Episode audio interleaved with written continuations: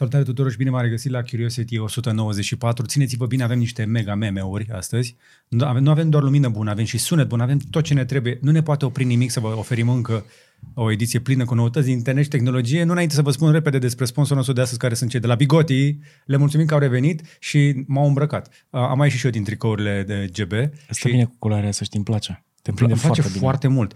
Cred că chestia asta se numește Deși nu te vedeam pe tine cu tricouri în V, Da, Da, e m-a foarte învățat pe discret. mine cineva de acolo de la Bigoti că mm. ajută să ai uh, în V, Mhm. ca să nu-ți facă gâtul așa. Dacă ai gâtul gros, folosește un tricou în V și asta, asta e foarte mișto, că poți să-l pui și pe sub sacou, pe sub bluze, pe sub pulovere. s-au pus să agăți o lavalier aici, care să stea târnat așa. Da. Genius.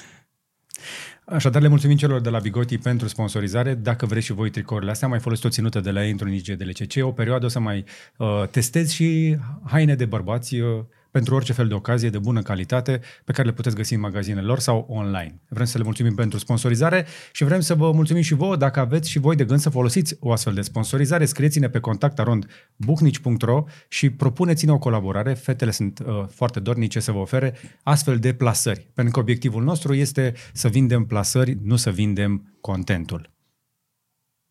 Ați prins ideea, știți voi, da, Da, facem pe aici. da, Vreau să da, le da. mulțumesc și membrilor noștri care ei sunt principalii noștri sponsori, ei sunt patronii noștri. Și apropo, am văzut o chestie la Patreon, au lansat mm. o funcție prin care poți să-ți faci aplicație de chat cu membrii plătitori, doar că nu mă ține, nu mă țin nervii să fac încă un grup uh, și pe, pe Patreon. Dar pentru cei care folosesc Patreon, a apărut un messenger pe Patreon. Mi se pare foarte uh, puțin stupidă ideea lui Instagram de a face acele grupuri în care este one way only, adică doar tu poți să Da. da. vorbești. E un fel de... Adică, mă, mă așteptam să fie de, de ambele părți. Chiar mă bucuram să fie, să fie de Știi cum ar ambele trebui să le zică la chestiile alea? Mm. Tweet-uri. părți. Ciripeli. Exact, pentru că după ce ai ciripit, nu contează ce ai ciripit, că vine altul și ciripește și mai ciripești și tu și nu contează, nu se pune. Da, dar m-am băgat în 10 grupuri de genul ăsta și am ieșit la fel de repede, pentru că este Da. Da. E un spam. singur... E, da, e spam. Plus că se trimit notificările din toate chestiile alea și oamenii au mai puțină răbdare ca niciodată. Astăzi am observat o chestie pentru prima dată după foarte mult timp. Ia zi. Eram la un eveniment în sală și s-a auzit din sală o sonerie de telefon. Cineva și-a dat, s-a scos telefonul de pe mut. Cineva și-a scos telefonul de pe Vai. vibrație. Voi ați mai auzit telefoane sunând în ultima vreme? E, Al meu e de vreo șase ani pe mut, deci nu. Exact. Deci mi s-a părut ciudat, a ajuns să fie pe dos acum, când auzi un telefon că sună. Mai există telefoane care sună? Auzi în uh, supermarketuri. Ah, Și de la drrrring, un coleg de la Legume Fructe la casa 17, vă rog. sau așa. Cum e, cum, da, și mai era mai chestia aia care îmi place foarte tare în hipermarketuri. Clean up on aisle 7. Nu, nu, nu, nu, nu alea. Uh, ceva de genul că... um, Uh, stimați clienți, vă anunțăm că la orele 20 magazinul nostru s-a, s-a închis. Mulțumindu-vă pentru cumpărăturile făcute, vă rugăm să vă îndreptați către zona caselor de marcat. Știi? Și pe aia mai, asta e varianta aia cu, care apasă, către zona caselor de marcat. Și mai e, mai e cineva care o face ceva de genul, o face cântat. Tu ai fost pe la supermarketuri, recunoaște. Da, eu merg, dar eu merg în supermarket, eu merg în, uh, la magazinul de bricolaj, merg la hipermarketuri și mai variez. Mai, mai variez. Am fost și am încărcat, uh, spre exemplu, la Brașov, m-am uitat în Kauflandul de acolo. Mm. Mai, mai întreabă aici în aviație, mă duc în Lidl. Nu, nu, nu discriminez. Mm. Mm, ok, ok, ok. Îi dăm Mai cunoști bătaie- oameni noi? Exact. A, asta, e, su- a, a, asta fac și pensionarii. Da. De asta duc pensionarii la supermarket. Da și nu, că ei merg de obicei foarte dimineața. Păi Da, ca să se întâlnească cu ideile lor. Da. Așadar, hai să vă arătăm un pic cam ce fel de trupe muzicale urmărește Radu Neagu. Bine, ăștia fac altă, altfel de muzică, dar trebuia să devină și cumva trending. Da. La cum arată, toți au în casă pe cineva care gătește bine. Uh, păi, da, normal. Este în uh, structura fiecarei, uh, Da. fiecarei comunități din orice țară din lumea asta. Cineva Exact. trebuie să gătească bine acasă. Exact. Și uh, cred că au făcut melodia asta în uh, cinstea femeilor din viețile lor. Uh-huh. Ceea ce este foarte drăguț. Cum să nu? Apreciez. Mai avem uh, încă o mema săptămânii pentru voi. Uh, Una din cele patru. Deci pe, pe Murat, nu știu dacă îl știți pe Murat. Murat este un geniu. Murat are toate clipurile lui, arată așa. Este de fapt un vânzător din Turcia, dacă nu mă înșel, de uh, semințe, biscuiți, uh, ardei, chestii de genul ăsta. Toate clipurile lui sunt așa. și stai că-ți dă și inimioara.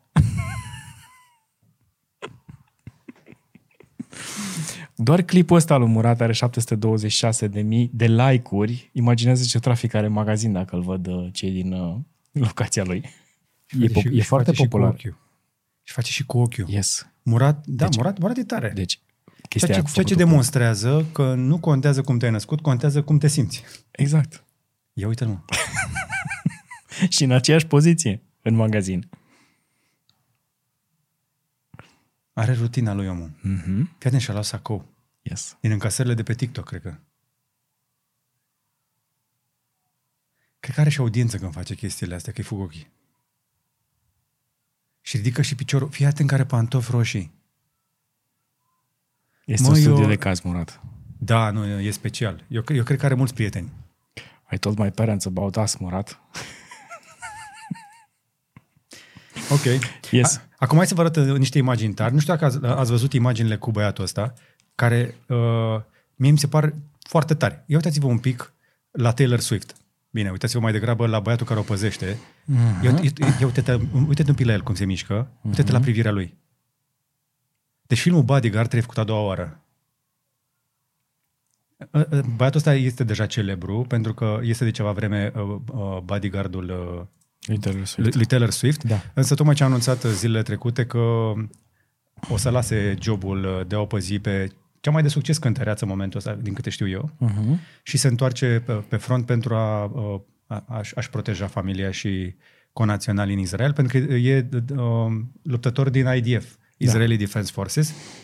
Și apropo de chestia asta, că făceam noi brainstorming înainte, cum am ajuns de la, de la muzică la uh, război și înapoi, mai am o chestie pentru voi. L-am văzut pe Snoop Dogg zilele astea în acest video, în care vorbește despre cum, uh, variant, în varianta lungă vorbește și despre cât, cât de puțin bani a încasat, spre exemplu, Michael Jackson din muzica lui. Da. Și la fel uh, cum a pățit și Taylor Swift, care la Taylor Swift știm clar că a fost în uh, conflict inclusiv cu casele de discuri, la un moment dat și-a retras muzica, inclusiv de pe Spotify o perioadă. Da, da. Dar acum, uh, pentru că Taylor Swift uh, nu se lasă, uh, a ajuns în situația în care uh, uh, face două chestii diferite. Una, uh, a ajuns să-și remasterizeze albumele de acum șapte ani, pentru că ne-a învățat Snoop Dogg, artiștii fac chestia asta ca să înceapă să facă bani de pe urma muncilor după șapte ani, au dreptul ăsta, conform legii. Uh-huh. Uh, și mai era o chestie. Faza cu filmul lui Taylor, Taylor Swift? Uh, Nu, faza cu cu procentele. Uh, Cât de puțin, uh, cât de puțin încasează artiștii de pe urma muncilor, nu știu dacă știi. Undeva la între 5 și 10%. Între 5 și 10%. Deci în momentul în care tu îți plătești abonamentul la Spotify, YouTube Music, uh, ce folosești, uh, când asculți o melodie, dacă pentru melodia aia uh, ajunge un cent la casa de discuri, din centul ăla se mai taie 90% înainte să ajungă la artistul tău preferat. Yes. Uh, E, e un business cu picioare foarte grele de Godzilla, care este greu de mutat, dar Taylor Swift și uh, se pare că și alți artiști încearcă să facă chestia asta. Mi se pare foarte tare chestia cu filmul lui Taylor Swift, pentru că ea a decis că nu e nevoie să-și facă, să facă marketing prin uh, companiile de producție de la Hollywood. Le-a scos complet din schemă, a făcut deal cu AMC ca să, pentru difuzare, Cu cine? cu AMC. A, AMC. Cu, Da, Ok. pentru difuzare și promovarea și-a făcut-o pe uh, canalele ei de social media. Și And are, it worked. și are un film acum? Yes, and it worked. Ia, hai să vedem. Ce, ce s-a întâmplat cu filmul ei? Sunt curios dacă apare în uh, box office, în condițiile astea, dacă au ocolit pe uh, băieții. E o, o experiență de concert pe care pur și simplu uh, ea nu a vrut să o vândă prin canalele clasice și a marketat-o uh, uh, standalone. Dar știi că uh, despre ea au ajuns să se vorbească inclusiv în Parlamentul American, inclusiv președintele a intervenit în faptul că uh, biletele uh, se vând atât de repede la concertele ei, încât ajung uh, prin principiul ăla de vânzare dinamică, Da. se vândă extrem de scump. Exact. Și atunci ea s-a gândit uh, că dacă nu mai încap oamenii pe stadioane, poate să încapă în cinematografe pentru a o vedea cântând. Și pe lângă asta, a mai făcut, uh, iarăși a spart un pic uh, bula respectivă, referitor la procentele, uh, la procentele, la banii puțin pe care îi primesc oamenii din uh, producție, toți oamenii, sutele de oameni care au stat în producție și mi se pare că a dat câteva milioane de dolari, i-a împărțit în zeci și zeci de mii de dolari pentru fiecare om în parte care a muncit la, la uh, turneul respectiv și la filmul respectiv. I-a recompensat practic egal pe toți. Ok. Foarte tare. Uh, Este un mod nou de a face uh, nu doar muzică, dar și content, de a face distribuție. Încă o dată, pentru cei care au deschis mai târziu internetul, lumea se schimbă în moduri în care nu vă așteptați. Însă un lucru nu se schimbă pe planeta asta. Vă spun eu în legătură ceva de, despre urși. Nu știu dacă știți, urșilor uh, Le plac alți urși. le plac ursoaice de freme. Apropo, tocmai ce am terminat înregistrarea cu uh, ursul la mare, Urs. Da, da, da, urs. cu un urs foarte mare. Am avut un, am avut un urs aici cu un suflet uriaș aici în studio. Abia așa să vedeți uh, interviu. Vor... Ne-a venit un pic plouați, recunosc toți uh, la studio, era un pic cam uh, șucăriți, dar după ce a intrat el și am schimbat două vorbe cu el, ne-a schimbat vibe-ul la toți. Exact. Am ieșit cu zâmbetul pe buze. Exact. Deci dacă, dacă, uh, dacă nu credeam că după Bantul de Santos nu mai este cineva care să ne facă să facem hi-hi-hi, ha-ha-ha, fix așa râde. exact. Hi-hi, ha-ha-ha. Am râs de ne-am prăpădit aici și uh, uh, foarte multă energie pozitivă, cum ar spune Bantu. Am avut aici cu un mega urs. Dar nu despre el este vorba în această știre, pentru că este vorba despre o infracțiune. O infracțiune. Un urs infractor a făcut, a făcut o infracțiune. Practic, um, ce am putea să spunem? Că este intrare prin nefracție și este furt calificat în fața camerei de supraveghere ziua în amiaza mare ce a făcut ursul ăsta. Ce a făcut Radu ursul? A intrat într-o benzinărie din uh, British Columbia, din Canada, și a furat o pungă de jeleuri în formă de ursuleți. Deci pune urs în fraz, într-o frază în care ai benzinărie, jeleuri și urs. Da, mai, mai e aia cu pelicanii care fură din magazine chipsuri în formă de uh, păsăre, păsări. Știi că sunt chipsurile alea, biscuiții aia în formă de Nu. păsări. Sunt pelicani care intră în magazine și fură chipsurile respective. Ok. Ok. Dar ce s-a întâmplat mai, de, mai departe? În imaginile pe care le urmărim, uh, ursul chiar a călcat pe urmele pe care, prin care era direcționat către înghețată, a ignorat-o complet, pentru că el nu este urs polar, se știe, și s-a dus... Mă gândesc ce, ce bun ai fi să comentezi uh, știri de genul ăsta. Da, ma- mie mi-ar plăcea foarte tare. Iată-l, se apropie de raftul cu pricina, după care își ia prada și cu prada în colții lui absolut terifianți de altfel, iese tacticos uh, din aceste benzinerie, unde doamna Karen, nu este glumă, este chiar o doamnă pe care o cheamă Karen, Karen a luat la cunoștință faptul că acest urs nu a plătit, deci n-a dat nici bacșiș. Am văzut niște chestii cu bacșișul în Statele Unite, dar mai bine nu intrăm în discuția aia, că mi se pare penibilă. Trebuie să menționăm că magazinul avea la vânzare și chestii mult mai sănătoase. Ei, când ai o poftă de genul ăla, nu te, nu te duci să Deci ursul avea un craving. Avea un Ce a craving. făcut azi noapte ursul? Nu știu, dar nu și-a găsit uh, mierea. Exact. De pe urma acestei experiențe, ce trebuie să reținem? Nimic. Că sunt mai mulți urși decât uh, niciodată, nu numai la noi, cât și în celelalte țări, mai ales în zona nordică a, Așa a este. Pământului. Și sunt, au, uite, de exemplu, Conservation Office Servi- Officer Services, așa se numește la ei, uh, așa se numesc pădurarii la ei în Canada, a primit 5963 de apeluri față de 2366 în 2011. În ultimii 10 ani de zile s-au dublat numărul urșilor, E lux față al cei la noi. Lupilor, al uh, căprioarelor. A, căprioarele au crescut, mi se pare, de 8 ori. Căprioarele în momentul acesta sunt o specie invazivă în America de Nord. Da. Eu am fost la cineva în vizită și îmi spunea că uh, toată lumea care are legume sau fructe acolo în curte trebuie să și le închidă cu plasă, pentru că în fiecare zi trec căprioarele pe acolo. Dacă nu, sunt ratoni, uh, tot felul de animăluțe uh, care sunt apro- aproape scăpate de sub control. Pen- Și știi care e unul dintre motivele foarte, foarte ciudate? Mm. Când am aflat chestia asta, am rămas uimit. Nu mai vrea nimeni să vă facă vânătoare Da. Nu mai sunt destui vânători în America ca să vâneze căprioarele astea. Sunt atât de multe, se mulțesc foarte repede. Vegetație este, pentru că toată lumea are peluză, irigație, deci vegetație verde pe acolo. Uh, și nu vrea nimeni să le vâneze. Și chestia asta e- devine riscantă, pentru că am văzut cu toții filmul I Am Legend. Ai văzut cum, cât de mare era turma de căprioare din New York? În I Am Legend? Da, ce să-mi aduc aminte. Scena Cred aia că da. când uh, el este în Mustang Uh-huh. și are arma cu lunetă și uh-huh. încearcă să vâneze o căprioară și nu reușește. Bine, erau foarte rapide căprioarele. Uh, not- nota 10 pentru băieții de la grafică. da. Hai că am rezolvat-o și pe asta. Mergem mai departe? Hai să mergem mai departe. Vă, vă spun Repede, și ce am mai testat testat săptămâna asta? săptămâna asta. Am avut uh, o pereche de căști care nouă ne-a plăcut foarte mult anul trecut și în anul anterior, se numește FreeBuds Pro 3. În Ne mai momentul- plac, Radu? Că tu le-ai testat în detaliu. Uh, Uh, și da, ne plac, deși nu mai sunt făcute în colaborare cu Devialet. Pentru Ok. că Huawei a înțeles, probabil tehnologia fiind destul de simplă, au nevoie de un difuzor de medii și de înalte care să fie de tip uh, planar magnetic și un difuzor mare de bas. Au separat, okay. se aud foarte bine și noise cancelling-ul pentru ele este interesant. E mai bun decât cel de anul trecut, e mai puternic, dar în același timp e mai puțin invaziv. Folosesc okay. mulți algoritmi pentru el.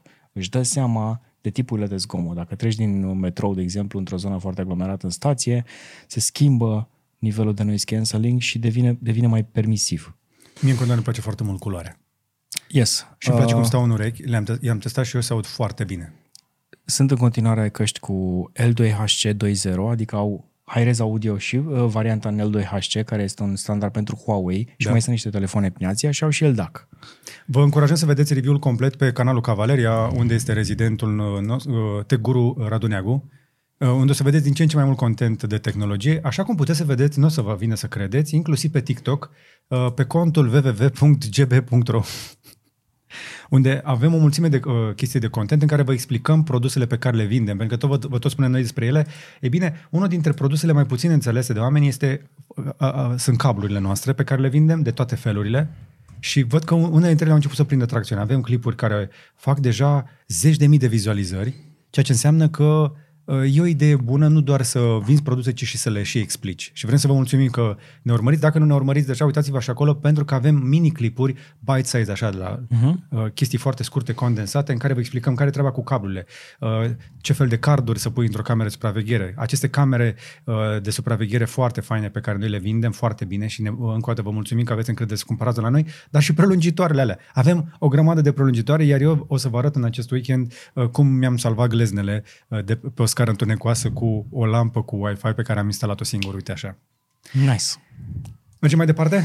Hai, uh, mai avem un, o chestie interesantă. Putem să o arătăm Uh, în sfârșit? Uh, acum putem să o arătăm, dacă o să îl publicăm astăzi. Ok. Este acel telefon, acel smartphone pe care noi îl așteptam din primăvară de când am auzit că se va lansa. Exact. Uh, și este vorba de OnePlus Open. Este, acum vă arăt proiectul pentru că clipul încă nu este finalizat, o să-l publicăm în seara asta, dar uh, așa arată, de exemplu, acest, uh, această bijuterie de telefon.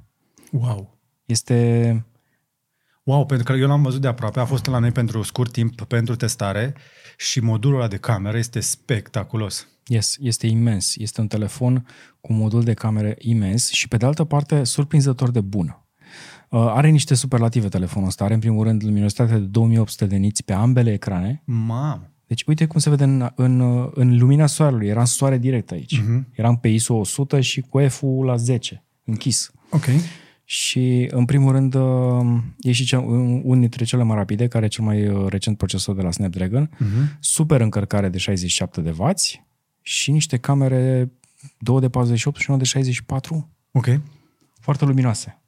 Abia așa să vă review-ul complet, pe care uh, deja, dacă nu l-ați văzut, îl găsiți pe acest canal, făcut tot de Radu, care și-a, și-a bătut capul niște, vreo două, trei zile cu, cu telefonul până când a scos Da. din el mustul.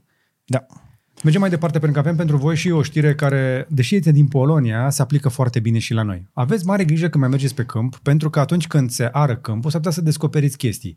Uite, spre exemplu, un fermier din Polonia a descoperit două arme vechi de 3500 și 5000 de ani în timp ce ara câmpul.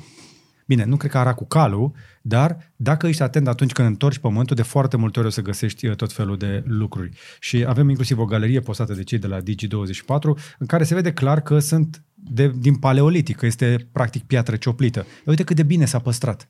Da, un vârf de să, săgeată avem și asta ce ar putea să fie? Mm, Un fel de toporișcă prinsă pe o bucată da, de lemn, cred că, da, ev- cred eventual. că e o bucată dintr-o toporișcă. Ok. Foarte interesante chestiile astea. Acum, cred că sunt chiar mai vechi de 3500 de ani, deși metal, că metalurgia a intervenit uh, Da, ceva, mă ceva mai gândesc că devreme. cineva a făcut din piatră chestia asta acum 3500 de ani, m-aș merge către 10.000, poate chiar 15.000, că atunci se foloseau unelte de genul ăsta. Bine, acum met- să obții metal era destul de complicat oricum și cei mai săraci cred că s-au bazat foarte multă vreme pe piatră. Dar uite și tu, cred că chestia asta era foarte ascuțită. Uh-huh.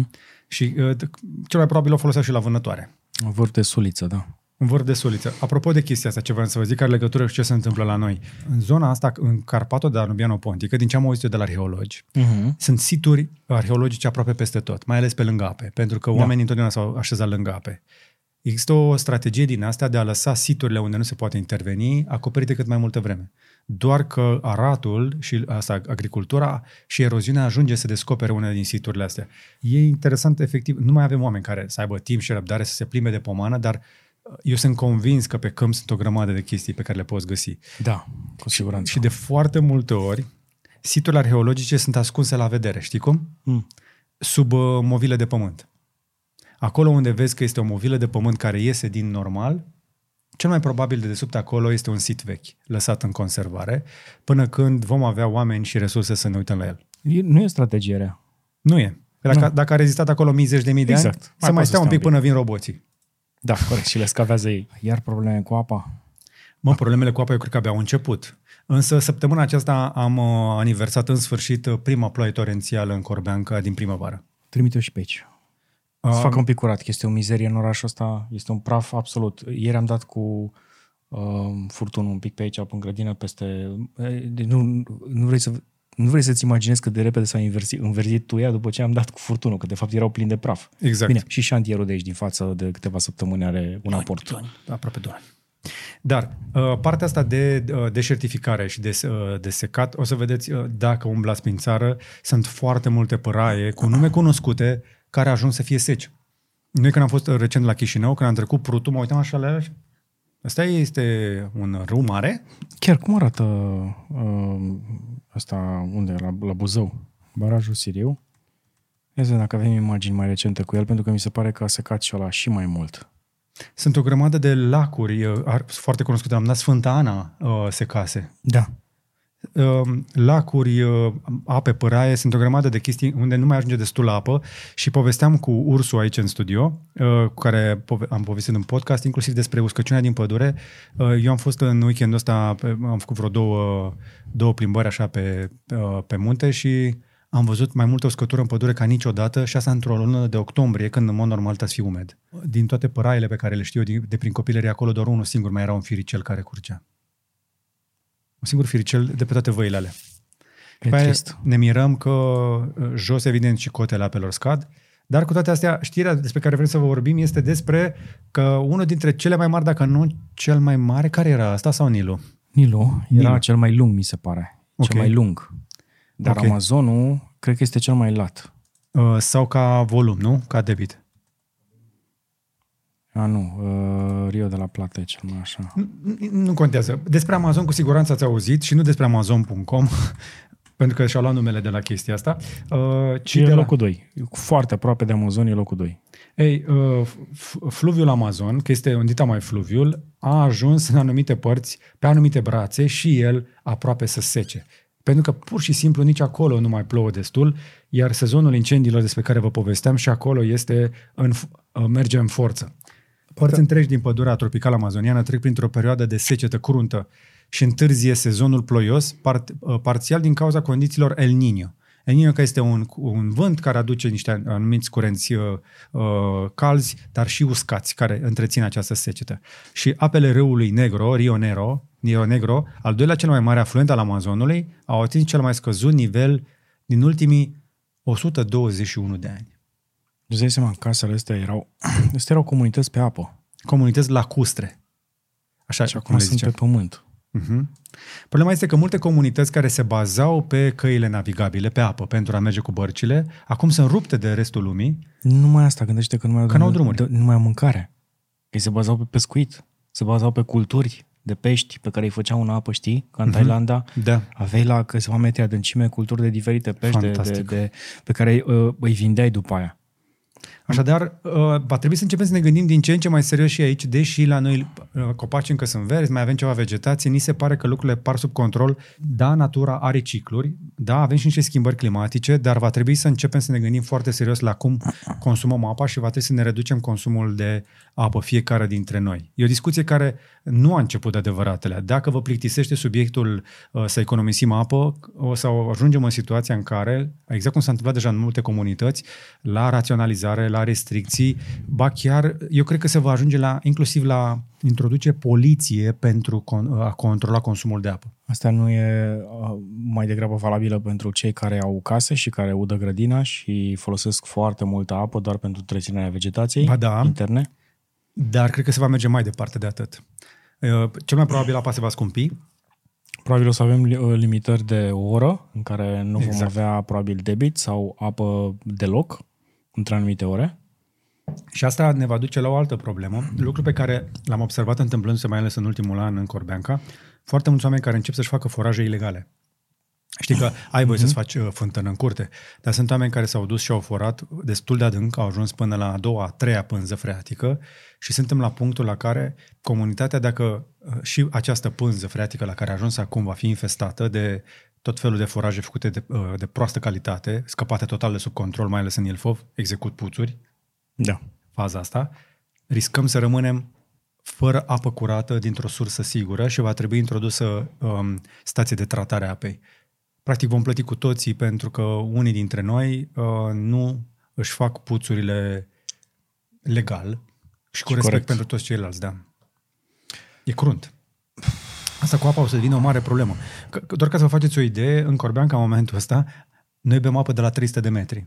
Când m-am mutat, eu se bea apă de la 200 de metri. Mai există pânză și la 80 și la 40 și există anumite zone și apă la 20 de metri. Ei bine, pânzele de la 20 la 200 au ajuns să fie infestate cu nitrați nitriți, adică cu dejecții. Pentru că s-au făcut tot felul de puțuri uh, neconforme și în apa aia curată de acolo, din adânc, care se filtrează venind din munte, prin tot felul de Uh-huh. sedimente, apa aia care era perfect bună de băut, apă plată la robinet. Suntem, noi, noi oamenii suntem experți în apă, și aerul și 300 de metri sub pământ. Da, sunt, ne tot lăudăm că avem fluvii de apă potabilă s- sub noi, Mhm. da? Le avem, da, nu spune nimeni că sunt curate. Nu prea mai sunt. Este iarăși o o chestie despre care nu se vorbește suficient, dar poate, poate. Mergem mai Da. departe? E bine că avem desfășurător în descriere ca să săriți peste părțile care nu vi se par suficient de importante. În altă ordine de idei, uh, pe zona de tehnologie, Apple a anunțat în, încă un nou produs cu USB-C. Apple Pencil. Creionul. A primit și el Acum, USB-C. serios, trebuia. Nu mai poți să-l uh, încarci la Lightning. Nu, dar în același timp uh, avea o metodă uh, inteligentă de încărcat, era încărcat uh, prin uh, inducție din se, tabletă. Se face și chestia asta în continuare. Ok. Se poate încărca la tabletă. Doar că acum portul, bineînțeles, a ajuns la uh, și pe Apple Pencil și culmea este mai ieftin. Marca am trebuit pentru că deja au început 79 să de apară dolari? alternative bune pe piață. Da. Da. Și uh, compatibilitatea o vedeți în uh, imagine de aici, care va fi, co- va fi compatibil cu Apple iPad Pro 12, 11, de la prima generație până la 4, iPad Air, iPad și iPad mini. Practic, cam toate iPad-urile o să suporte noul uh, pen. iPad Pro, deși nu se vinde în cantități mari, este o, este o sursă de venituri uriașă pentru Apple, uh-huh. pentru că are o marjă fantastică. Tu Da. ai văzut cât mai este un iPad Pro? Uh, tot pe la 1000 este cel mai mic, nu? Uh, Printre cele mai mici, da. Dar ai văzut o variantă de top? Cât este? Uh, 2500? 2400? Pe acolo. Incredibil. Păi uh, acel M2 Max? Iată. Deci, iată ce înseamnă să-ți faci propriul tău procesor, Da. să-l pui pe un ecran de bună calitate, da, care nu costă mai mult de niște zeci de dolari, într-o În carcasă de momentul de aluminiu, față, o da. baterie bună Și să păi dai drumul la treabă. și software. Până la urmă sunt de acord, software-ul și uh, inter... iPad-ul ca și element de, ca și produs pentru Ca profesioniști, produs. ca și produs pentru, Fă, fără și. Ca produs. ca produs pentru profesioniști, iPad-ul este cea mai bună soluție. Da, este. The best. Uh, am, am pe cineva care m-a întrebat săptămâna asta, poți să meditezi video pe iPad Pro? Și am zis, fără probleme, de ani de zile. Merge și premierul, merge și premierul. Merge și CapCut-ul, merge orice. Procesorul ăla este în stare să rășnească mai repede decât majoritatea laptopurilor prin video și dacă ești, uh, îți place să lucrezi cu degetele și ești tactil, uh, va merge foarte bine. E- Este până la urmă o chestie de, de obișnuință de utilizare. Plus că este un produs foarte compact pe care Apple nu îl vinde ca pe o tabletă, îl vinde ca pe un înlocuitor de laptop. Așa îl marketează. Da. Bine, ai pui tastatură și până la urmă l-ai transformat într-un laptop. Exact. Piața de telefoane a scăzut. Surpriză, nu se aștepta nimeni. Surpriză, exact. Ideea este că se observă de la an la an cât de mult scade piața de telefoane. Oamenii își schimbă telefoanele mai rar decât uh, o făceau acum 5-6 ani, pentru că... Lucru pe care l-am observat și noi și îl spunem fiecare săptămână deja de Exact.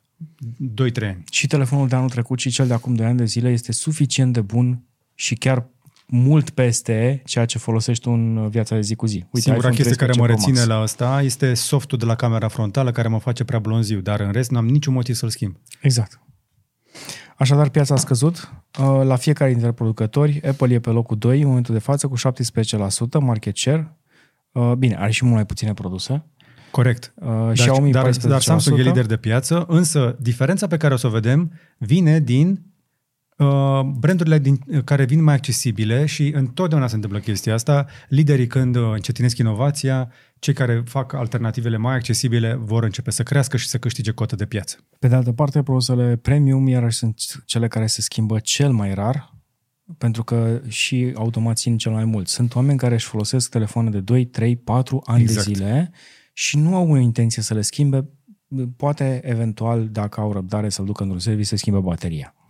Așadar, cea mai importantă observație, e, din punctul meu de vedere, asta rămâne că mărcile premium au ușoare scăderi, ușoare, se, uh, nu exagerate, dar sensibile.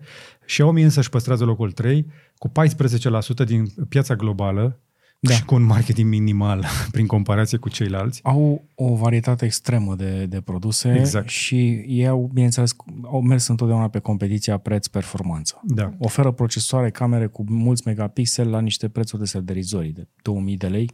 Însă, Oppo iarăși mai, mai emite pretenții acolo uh, cu o cotă de piață de 90% care mai fluctuează puțin. Acolo nu știu dacă în uh, Oppo este inclus și uh, OnePlus. Ba dacă sau uh, cred că s-a- le-au uite, Deci deci, includ, le-a- scrie, Oppo include Da, da, OnePlus, scrie exact. exact. de sub. Deci, iată, pentru 2023 cam așa arată piața de telefoane mobile. În momentul acesta, nimic, uh, nimic uh, din ceea ce nu știam deja. Uh, Încă o dată îmi pun ma- speranța că liderii incontestabili c- care vând uh, branduri premium vor fi challenge vor fi provocați de branduri mai, uh, mai accesibile, mai ales că componentele s-au ieftinit și nu mai e nevoie decât de cineva care să-și reimagineze felul în care folosim aceste smartphone-uri, pentru că nu cred eu că forma actuală este ultima. Posibil, dar o să mai rămână vreo cel puțin 5 ani de zile în forma actuală. Ar trebui să Poate vedem chiar mai totuși mult. niște, ar trebui să vedem totuși niște muguri pentru Mhm. ziua de poi mâine. Eu încă mai aștept. Încă o știre interesantă pe care am văzut-o recent, Apple plănuiește să facă update-uri la telefoanele din cutie, fără să le scoată din cutie, Ok. pentru că există cum, cumva, o- am înțeles că uh, le Un scade un backdoor, pic vrei să așa... zici un backdoor? A, backdoor întotdeauna există în orice sistem Așa. de operare, asta e clar. Dar uh, există un pic de um, scădere a... Apple vrea un produs premium, în primul rând. Ok. Și atunci când uh, scoți din cutie un produs de 2000 de dolari sau 1500 de dolari, un iPhone 15 Pro Max, și vezi că ai de făcut două update-uri, te, dacă ești un un cumpărător mai cu pretenții, s-ar putea să te supere chestia asta. Corect. Așadar, Apple a dezvoltat un, uh, un pad, un fel de wireless pad, pe care, teoretic, oamenii o să pună cutia, Da? o să se deschidă telefonul, îi face update-ul și uh, îl închide înapoi. Și în același timp îl și încarcă înapoi la 50%. Padul respectiv. Practic mm. e, are un trigger acolo undeva în software și pur și simplu îi spune telefonului să se pornească. Știm cu toții că telefoanele, la fel ca și computerele, dacă nu sunt scoase complete și deconectate de la baterie, ele sunt încă funcționale, sunt încă active. Chiar și un PC sau un laptop este pornit uh, la nivel de circuit și la nivel de BIOS, chiar dacă el este stins. De aceea, uite, de exemplu, un Windows o să-ți arate, uh, mi se pare... Wake up on LAN? Uh, nu, Wake Up Online nu este o chestie... Uh, e, e practic triggerul pe care îl știm noi, cu toții. Wake, up on Online. Wi-Fi? Uh, Wake Up on Wi-Fi, dar avem... Uh, ia să vedem dacă mi arată aici cât timp îl am eu, de cât timp am eu pornit PC-ul. Mm. Uptime. Ah, mi arată o oră aici. A, a meu este să închide complet. Dar PC-ul de acasă e un uptime, am undeva la, cred că, 2 ani. Wow. Sau nu, nu, stai că am făcut, am făcut niște Dar știi că modificări e o pe idee acolo. foarte bună să-ți lași PC-ul să meargă dacă nu te deranjează costul facturii, pentru că uh, pentru cei care nu știu chestia asta, PC-urile obosesc cel mai mult la oprire și pornire. Uh, nu mai e chestia Se asta. uzează. Nu mai e, nu mai e. Era la hard discuri problema asta. Era în principal la hard discuri, dar uh, din câte am citit eu, este valabil la toate uh, componentele de pe placa de circuite, pentru că uh, nu le obosește neapărat să stea în tensiune, ci fluctuațiile de tensiune. Da, și diferența de temperatură. Dacă un PC Exact. pleacă, el funcționează la 45-50 de grade, de exemplu, componenta respectivă, și este foarte rece sau foarte multă umezeală sau foarte cald în camera respectivă, Da? Momentul când își schimbă temperatura și fluctuează de la pornire până, la, până ajunge în normele de funcționare, a- alea sunt problemele. Exact. Așadar, pont, da, dacă ții mult la calculatorul tău și nu te deranjează consumul de curent, însă e mai sustenabil să-l oprești, că sunt suficient de rezistente. Mare atenție însă că mai mult decât toate lucrurile astea contează calitatea curentului pe care îl folosești. Dacă vrei să-i dai cea mai bună longevitate echipamentului tău electronic, trebuie să folosești un UPS. Exact. Sau un stabilizator mare de tensiune pe fix pe firidă, cum se zice.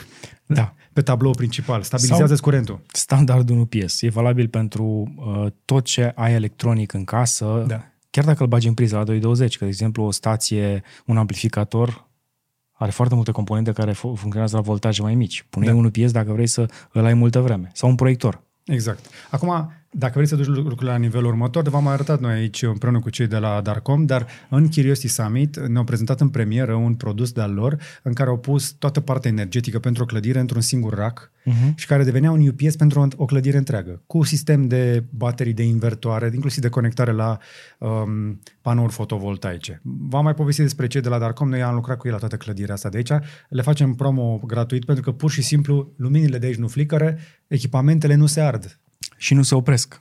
niciodată. Cum ar fi, de exemplu, și chiar mă gândesc la varianta asta, uh, cred că mulți o să treacă la varianta de rack dacă și partea de energie o să rămână în același rack, pentru că acolo poți să adaugi mai multe chestii, și partea de, de rețea, și uh, zona de backup și lu- multe lucruri pe care în mod normal le ai împrăștiate prin casă sau pe Exact. birou sau pe sub birou. Am fost în vizită la un amic care își face casă și care a luat tot know-how din uh, Casa Bucnici și din Casa Bucnici 2 uh-huh. și din Cavaleria Hub. Și avea omul făcut rack ca la carte. Mi-a dat lecții la capitolul ăsta pentru că și-a luat, uh, ții minte că îți spuneam, switch-uri fanless? Da. Mie mi se aud switch-urile Da, știu. în camera tehnică. Lui nu îi se aud. Pentru că au apărut switch-urile fanless. Oh. Vreau. La un moment dat schimbam ventilatoare, există ventilatoare pentru switch-uri de la Noctua. Mm, ah, ok. Nu mai știi? Și luminile noastre din studio vechi aveau Da. da. ventilatoare de la Noctua. Da, da, da, da, da, da. da. Tot ce Probabil va avem- trebui să fac și o chestie asta.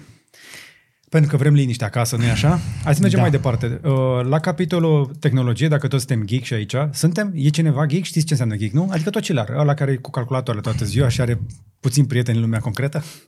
Ei, ai generalizat un pic la extrem acum, pentru că gay și sunt foarte bine văzuți în 2023. Păi sunt bine văzut, asta nu înseamnă că avem foarte mulți prieteni. Exact. Suntem apărut- prieteni, uite aici, asl pls. Yes. Hai, hai să depășim asta. Deci, um, avem vești pentru cei care încă își mai fac sisteme acasă și să știi, cred că îmi doresc unul.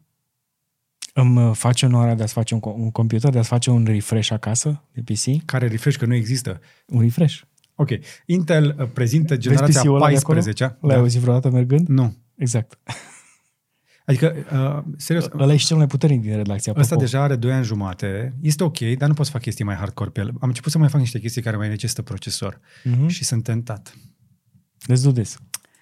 Mai ales că au apărut noile procesoare din uh, seria 14, Intel Core i9, Core i7, Core i5, uh, mai exact 14900, 14700 și 14600. Uh, Modificarea majoră este, bineînțeles, la i7, la 14700, pentru că și nouăle, Hai să, hai să spunem bineînțeles, care este superlativul în cazul lor. 6 GHz. Avem Frecvența. 6 GHz frecvență din cutie. Da. Doar că i7 are mai multe nuclee decât generația anterioară. Ok. Și asta este iarăși un punct foarte, pentru că în momentul de față 13700 um, avea 8 nuclee de performanță și 12 de economie, adică 28 de thread iar ăsta are încă 4 în plus. Cu aceeași, același consum.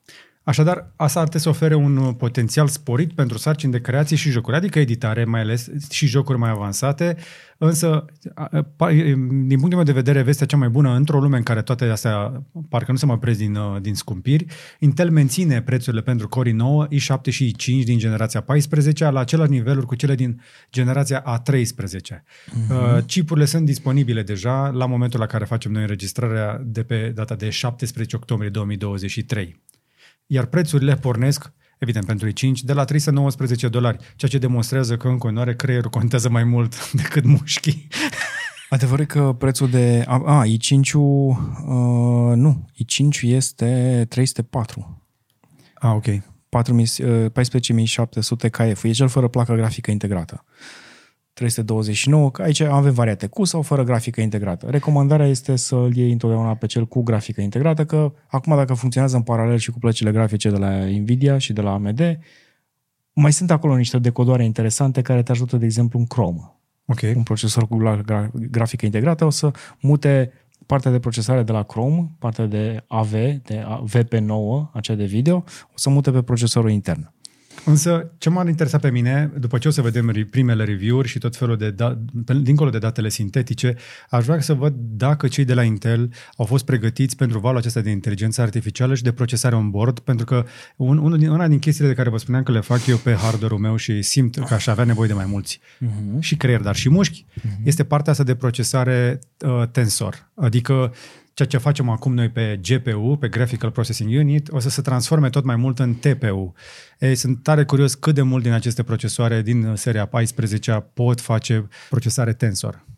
Uh, De tip tensor nu știu, dar partea de uh, large language model și de AI processing o să fie disponibilă pe seria i9, 14900K și KF, Yes, asta vreau. Uh, și o să fie, bineînțeles, un, o să existe un Intel Extreme Tuning Utility. Dacă nu știai, Intel Extreme Tuning Utility este utilitarul cel mai bun ca să-ți faci overclocking la PC.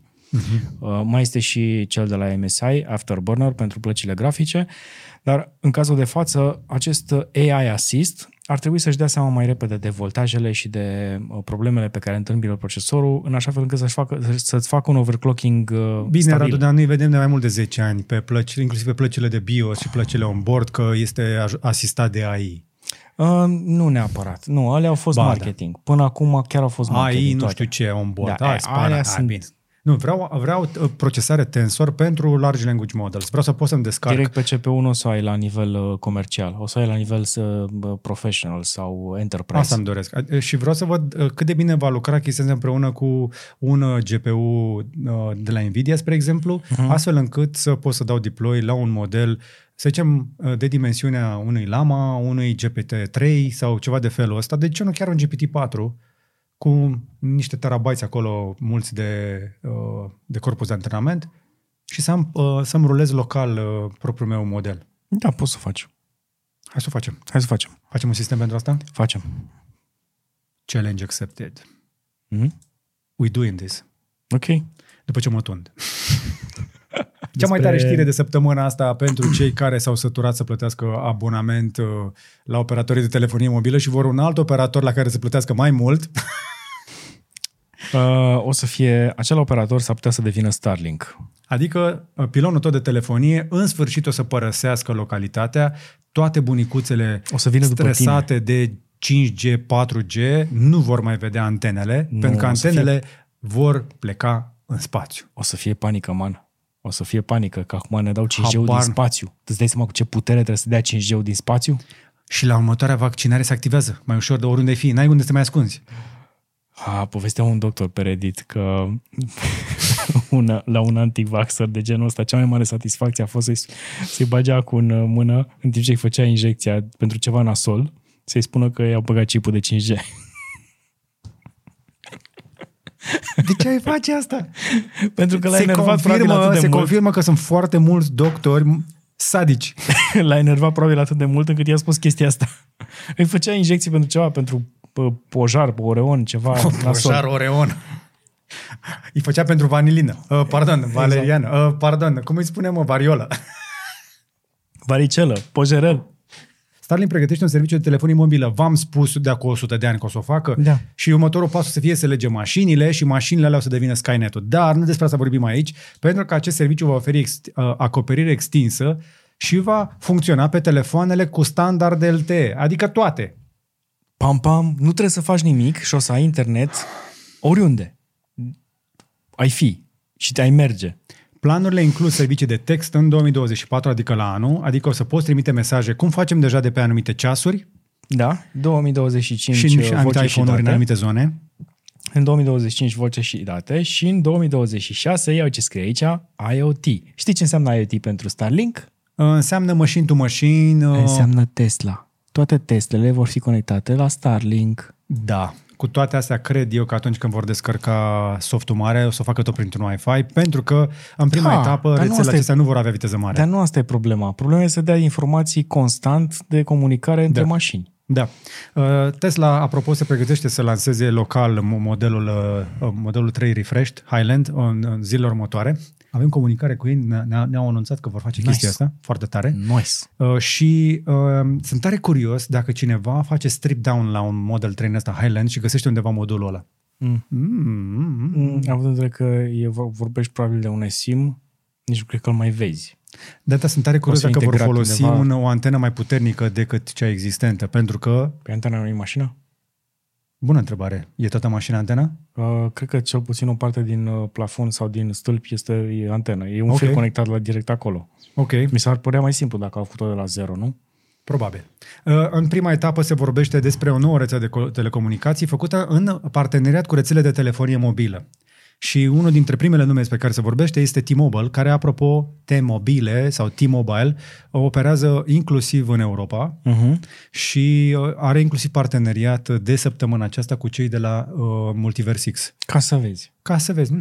cum se leagă chestiile astea. Pff, Multiverse X, x.com, Tu îți dai seama că Internet prin tehnologia satelit. în ultimii 10 ani de zile a creat o rețea nouă, o infrastructură nouă, wireless, a creat partea de bază de date, a creat tehnologie nouă cu inteligență artificială și partea de blockchain, da. fără să se bazeze pe celelalte Da. layere. În momentul acesta poți ascunde informație pe planetă, cu un panou uh, solar îi dai energie suficientă cât o poți a, a, um, activa și internet din satelit. Total off-grid. Adică, Și o poți coda cu ajutorul blockchain-ului. Da, și poate să fie en- encriptată peste 256. Apropo, pentru că am aflat săptămâna aceasta de pe internet că standardul uh, SHA 256 a fost făcut prima oară de O bancă, CIA. o bancă cred că. Nu? Nu a, fost, nu a fost în colaborare cu o bancă? Nu, CIA. Ei au introdus prima oară criptografia SHA uh, 256. National Security Agency, NSA. NSA-ul, da. Ei au făcut-o. A fost, stai, a fost designed, dar e, mi se pare că au făcut-o pentru cineva și după aia au dat-o în, au dat-o în alt Au scop. dat-o public, însă în momentul acesta este ilegal să folosești criptarea mai puternică de SHA 256. De ce oare? Uh, pentru că trebuie spartă. Aha. adică trebuie să, trebuie să Statele Unite, Nu putem să lăsăm să NSA-ul trebuie îți pui să un lacăt mai mare spargi, de atât. Exact. Deși există și la 1024. Există, există. Standard SHA 1024 care nu doar că este greu de spart, este aproape imposibil. Depinde, Adică ce, ți-ar trebui energia soarelui. depinde ce plăci grafice ai. Nu, nu, nu. Depinde câtă energie ai deja. Cred că la ce servere face Tesla n-ar fi chiar imposibil. Acum, cu atâtea mașini conectate real-time prin Starlink, cu atâtea procesoare neurale pe ele, cu Dojo și cu uh, ferma de uh, plăci despre care v-am vorbit, avem un material pe care cred că trebuie să-l vedeți, ăsta cu roboții pe roți sunt aici, îl avem aici pe canal clipul respectiv. Um, Dacă înțelegeți ce vine, înțelegeți că vine, uh, o să intre online cel mai mare supercomputer făcut vreodată de oameni și este, nu doar că este online, este hiperconectat și distribuit. Auci! Bun. Mă doare. Acum toată lumea întreabă, cât o să coste, cât o să coste? O să fie probabil premium, un serviciu premium la început, așa cum la lansare, spre exemplu, era prohibitiv prețul la Starlink, acum la 250 de lei în România începe să pară a, tolerabil câtă vreme nu ai fibră în zonă. Premium pentru uh, la ce te gândești că dacă ai nevoie de conectivitate constantă la internet, vei da și 100 de dolari. Da. Eu am avut, spre exemplu, interviul pe care l-am făcut cu fondatorul BitTensor, Uh-huh. um, pe care l-avem pe canalul Crypto Vineri. Ai făcut prin Starlink? Eu eram prin Starlink și de ce nu? Mi-a picat fibra de acasă. Și din cauza că a picat fibra din localitate, toată lumea s-a mutat pe 5G. 5G uh-huh. nu mai făcea față. Da. E- Gâfâia, mergea, dar gâfâia. Și tu aveai o a treia soluție. Și m-am mutat pe Starlink ca să, ca să meargă conectivitatea. Trebuie să spun o chestie, pentru că am un Starlink comercial, nu am varianta aia militară, Uh-huh. am avut câteva întreruperi. Dar, cât am avut conectivitate, cât, cât au venit sateliții pe deasupra, Dar nu, n-ai impecabil. Cum să, n-ai cum să garantezi. Nu există posibilitatea de a garanta. Și eu am probleme, de exemplu, acasă, foarte rare, într-adevăr, la rețeaua la care sunt conectat și am uh, un uh, gigabit pe secundă, am momente în care pur și simplu nu se mișcă, înghețat. Dar, Da, pentru că mai este overload în noduri și așa mai departe, însă nu doar chestia asta, mai este dorei. Da, mai există dorei. Iar cablurile de foarte multe ori sunt încă pe stâlpi și asta este o mare problemă. Uh, am văzut uh, niște reparații în zona mea și s-ar putea să fie din cauza respectivă. Uh, băieții de la hotelul de peste drum își repară gardul și fibra este pe jos. Nodul de fibră. Conexiunea este întinsă pe jos pe trotuar.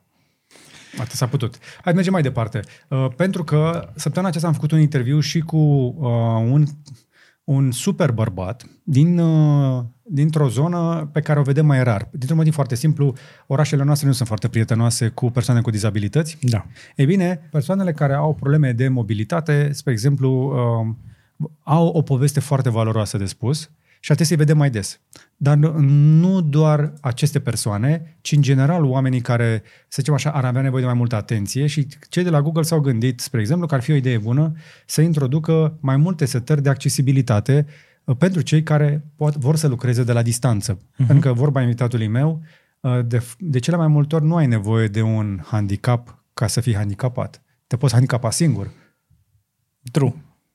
Și atunci, dacă, nu, dacă vrei să folosești tehnologia ca pe o proteză, ar trebui să poți să-ți faci lucrurile mai ușor și în momentul acesta cei de la Google au anunțat uh, foarte multe feluri în care um, pot să, produsele lor pot fi folosite de persoane cu dizabilități. Uh, Dacă ne urmăriți review-urile, ați văzut de câte ori am arătat, spre exemplu, cât de utile, utile sunt iPhone-urile la capitolul accesibilitate. Cred că sunt cele mai avansate la capitolul ăsta.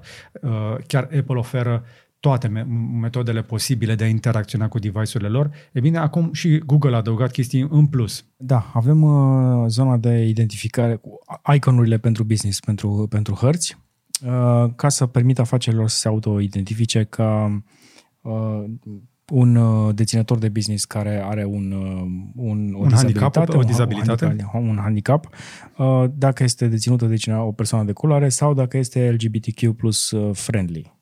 Asta e o chestie de inclusivitate, să spunem. Dar au mai lansat, spre exemplu, și Magnifier, o aplicație bazată pe cameră, care să ajute persoanele cu deficiențe de vedere și hărți cu trasee accesibile pentru persoane cu dizabilități. Sunt curios dacă există hărți de genul ăsta în România. Cum faci să navighezi uh, doar să traversezi o stradă cu harta lor cu, pentru persoane cu dizabilități.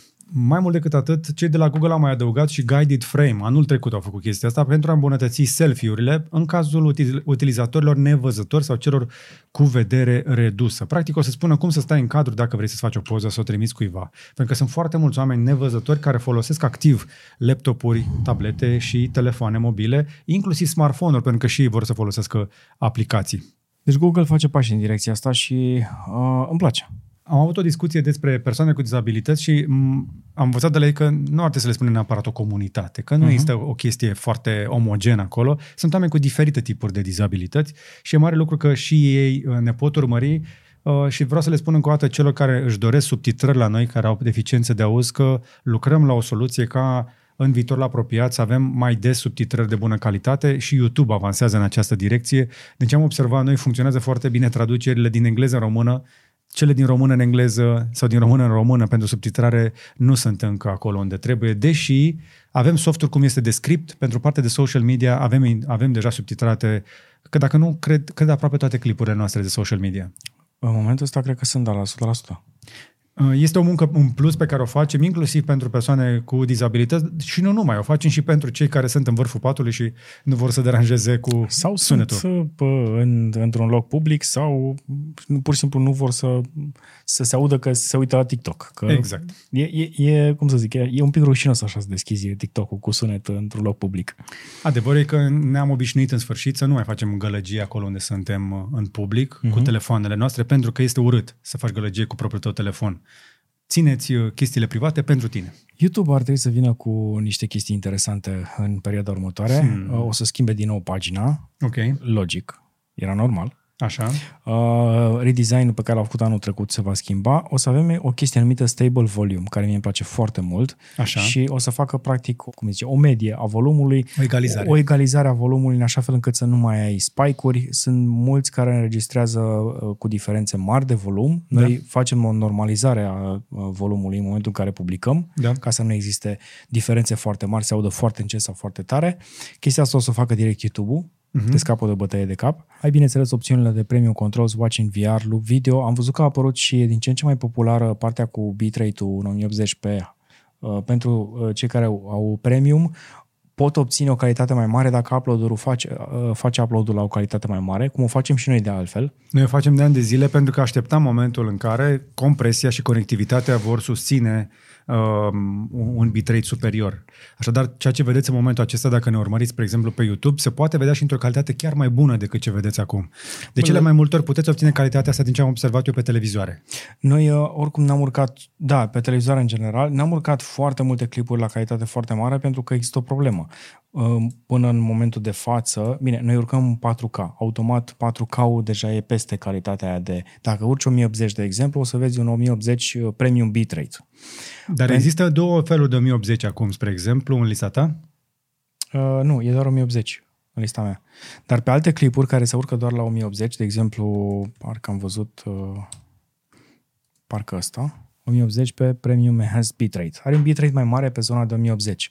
Noi urcăm 4K și la noi nu o se vadă chestia asta, plus că noi n-am exagerat cu bitrate-ul pentru că puteam să urcăm la 150 de megabits pe secundă pentru că nu se procesau videourile. Exact.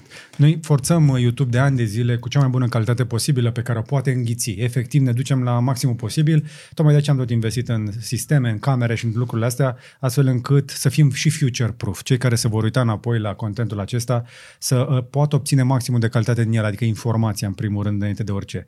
Nu este singura îmbunătățire, sunt 36 de update-uri în aplicația de YouTube. Uh, Unele care mi se par mie importante, pe lângă partea de volum stabile care a zis, este că vom avea animații pentru butoanele de abonare, Da, o să fie niște steluți acolo, foarte simpatice. partea de like sau de îmi place și pentru partea de uh, join, pentru, abo- uh, pentru uh-huh. când dai subscribe la un canal, lucru pe care vă încurajăm să-l faceți chiar în acest moment pentru canalul pe care îl urmăriți. Dacă ați ajuns la această oră și minut de când vă uitați la Curiosity și nu este măcar prima dată, cred că n-ar fi rău să vă faceți un abonament plătit în fiecare lună prin care să susțineți acest conținut pe care îl oferim întregii comunități. Și pe lângă lucrurile acestea o să mai existe și infamul tab You. O să existe un You page. un în fel de YouTube. for you. Un fel de For You. în care, bineînțeles, o să fie o grămadă de clipuri de tip shorts. Care... Și random, din când în când, îți mai aruncă și un Mr. Beast și ceva din uh, clipurile foarte populare. Apropo, Mr. Beast mi se pare că a depășit recordul de vizualizări per clip în 24 de ore.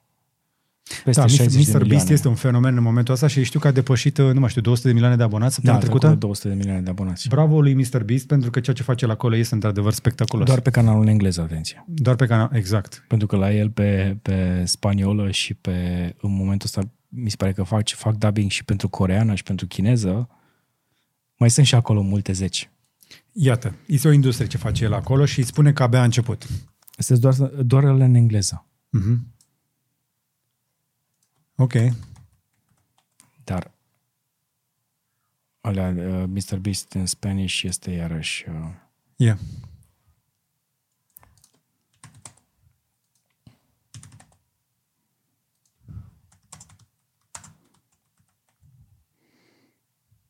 Espaniol, 24 de milioane Mhm. de subscriberi, unde sunt uploadurile clipului, clipurilor lui, dar sunt uh, dubbing, e dubbing făcut în uh, spaniolă. Cum se aude?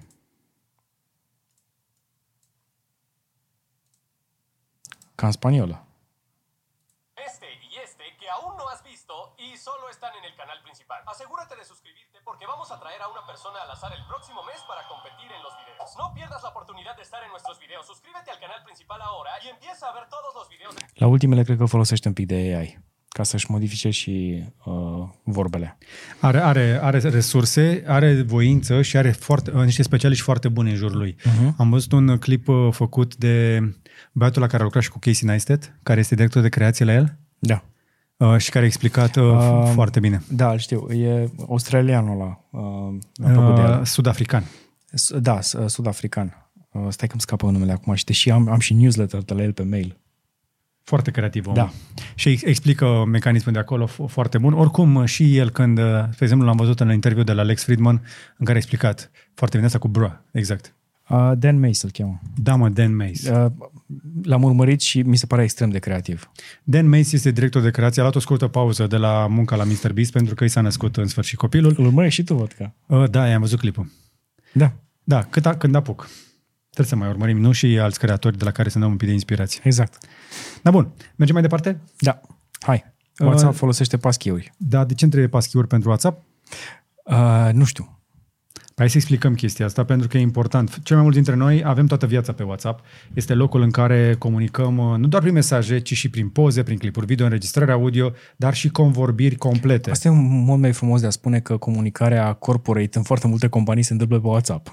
Nu, nu doar comunicarea corporate, inclusiv contractarea și facturarea și încasarea. De, o să ajungă în curând și acolo. A, da, chiar, da, chiar, corect. Uh, Partea de facturare, de încasare încă n-au rezolvat-o la noi în, uh, în Europa. Exact. Dar WhatsApp, uh, pentru a face accesul mai ușor și pentru a te- îți face revalidarea, apropo, vă încurajez să folosiți pinul acela care să vă întrebe din când în când dacă voi sunteți să vă băgați parola, chiar dacă este un pic stresant, însă um, cei de la WhatsApp vor introduce suport pentru passkey-uri despre care v-am mai vorbit noi aici. Este passkey-urile sunt viitorul parolelor, le vor înlocui și acest lucru va elimina necesitatea, necesitatea folosirii OTP-urilor, adică acele One-time. one-time passwords care de obicei vin pe SMS și pot fi hăcuite și tocmai de aceea, dacă elimin pentru a face validarea aceasta, autentificarea în doi pași, fără acele coduri de pe SMS, lucrurile vor deveni mai sigure. Din punct de vedere, da, au fost bune o perioadă, sunt prea ușor de păcălit în momentul acesta. Și sunt și scumpe. SMS-urile costă foarte mult aceste companii și vor să-și mai reducă și din costuri. Trebuie să o spunem. Da. Da, asta o știm de la, de la X. Parolele cheie ce sunt? Sunt o tehnologie de autentificare mai sigură bazată pe criptografie care protejează împotriva atacurilor de tip phishing, încă o dată, și scurgeri de parole. Iar cu această noutate, utilizatorii pot să-și verifice identitatea folosindu-și fața, amprenta sau codul PIN care este deja pe dispozitiv. Practic, autentificarea biometrică de pe device-ul tău o să funcționeze și pentru a te loga în WhatsApp. Pe principiu că dacă îmi zice Apple că tu ești tu, nu te mai verific. Exact. Lucru care deja se întâmplă în foarte multe aplicații care îți permit să te loghezi cu un Apple ID. Ai văzut asta cu Xiaomi și cu uh, HyperOS? Nu, povestește. Ce, Există... Există- se așteaptă să primească un ban? Nu, nu se așteaptă să primească un ban, ci pur și simplu se uită la probabilitatea dacă cumva cineva se supără și pe noi. Așa. Mhm. MIUI e de fapt sistemul, e, e layer-ul, uh, interfața lui Xiaomi în momentul de față de peste Android. HyperOS ar trebui să intervină, să, să fie introdus în, uh, pe dispozitivele următoare și să înlocuiască treptat acest uh, MIUI. Acest skin peste de pe Android. Exact. Și lansarea începe, bineînțeles, cu seria Xiaomi 14 în China. Ei se vor axa, bineînțeles, pe piața din Asia, cu un sistem de operare similar, care are la bază tot Android, adică o Evident. versiune gratuită, AOSP. dar uh, unde serviciile, partea de servicii va, oferită, va fi oferită direct de către Xiaomi, așa cum face, de exemplu, Huawei în momentul de față cu Harmony. Petal, cu, cu HarmonyOS și cu Petal Maps și cu... Exact. Deci o să-și facă la un moment dat, și au deja un magazin propriu de aplicații, asta o știm, o să-și facă și serviciile de map și legăturile dintre ele, în așa fel încât să nu mai depindă nici ei de Google. Pentru că spuneam acum vreo 5 ani că dacă Huawei își pune mintea atunci când s-a întâmplat banul respectiv, ar putea ajunge al treilea sistem de operare și al treilea magazin. Uite că au făcut-o. Sunt multe aplicații da. unde scrie available on Android, iOS and uh, Exact. uh, Au Huawei App alergat, Store. au alergat atât de agresiv după dezvoltatori, le-au oferit tot sprijinul necesar pentru a-și uh, clona aplicațiile pe sistemul lor de operare, încât în momentul acesta inclusiv băncile și tot felul de servicii funcționează inclusiv uh, pe Huawei, uh, pe noul uh, lor sistem de operare, lucru care s-ar putea întâmpla pe, pe, și pentru Xiaomi. De ce? Pentru că, deci nu vorbim doar despre telefoane mobile. Huawei în momentul acesta nu mai este un player, nu mai apare în topul pe care vi l-am arătat de la Canalis, Da. Uh, dar mai au și alte produse la care lucrează. Uh, Partea de mașini de care vă vorbim de câțiva ani a fost încetinită din cauza că și partea de telefonie a fost încetinită, dar Huawei nu pleacă nicăieri.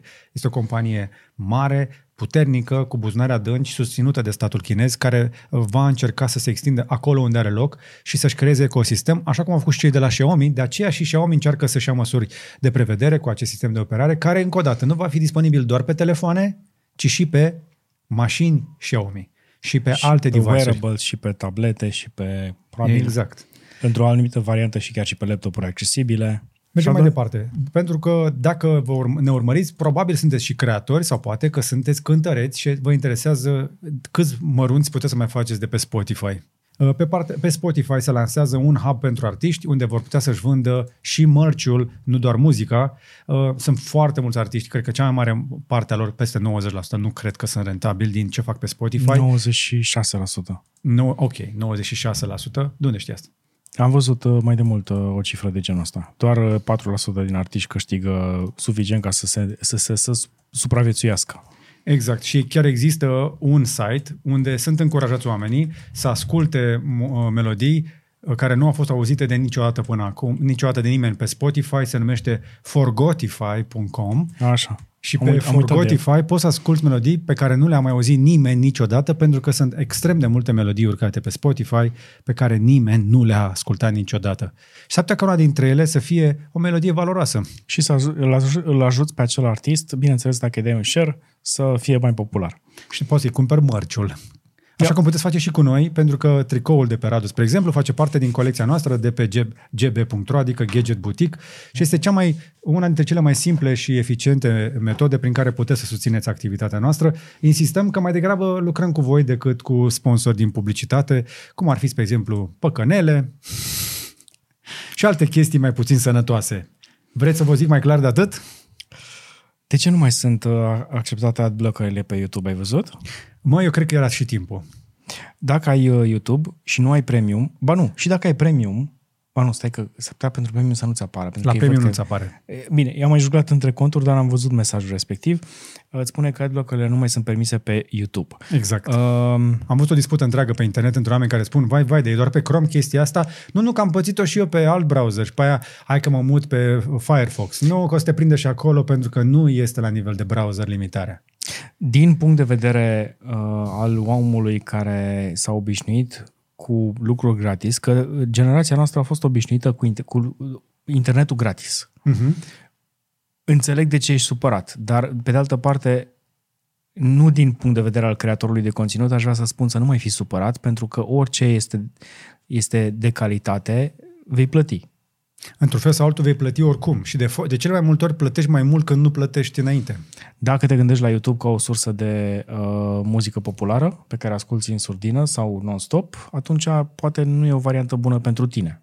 Dar există Spotify Free pe care poți să-ți faci din nou Da. playlist-ul de așa Da, ceva. da, Anyway, nu sunt noi aici angajați YouTube să vă încurajăm să faceți chestia asta, însă trebuie să vă spun cu toată inima că sunt bucuros că YouTube limitează utilizarea adblockerilor pentru că sunt foarte mulți oameni care abuzează de ele. Sunt oameni care își imaginează că ar trebui tot conținutul de pe YouTube să fie gratis pentru că simplu fapt că îi se uită la o chestie face acel conținut uh, valoros. Da, e adevărat. Fiecare vizu- vizualizare, vizionare ajută, dar nu plătește facturile. Vă, vă spunem noi, din toate încasările pe care le facem de pe urma contentului nostru, nu suntem încă sustenabili. Este nevoie de mai mult pentru a face content și atunci mă bucur că putem limita accesul celor care vor la nesfârșit ceva gratuit, fără să ofere ceva la schimb. În viață nimic nu e gratis.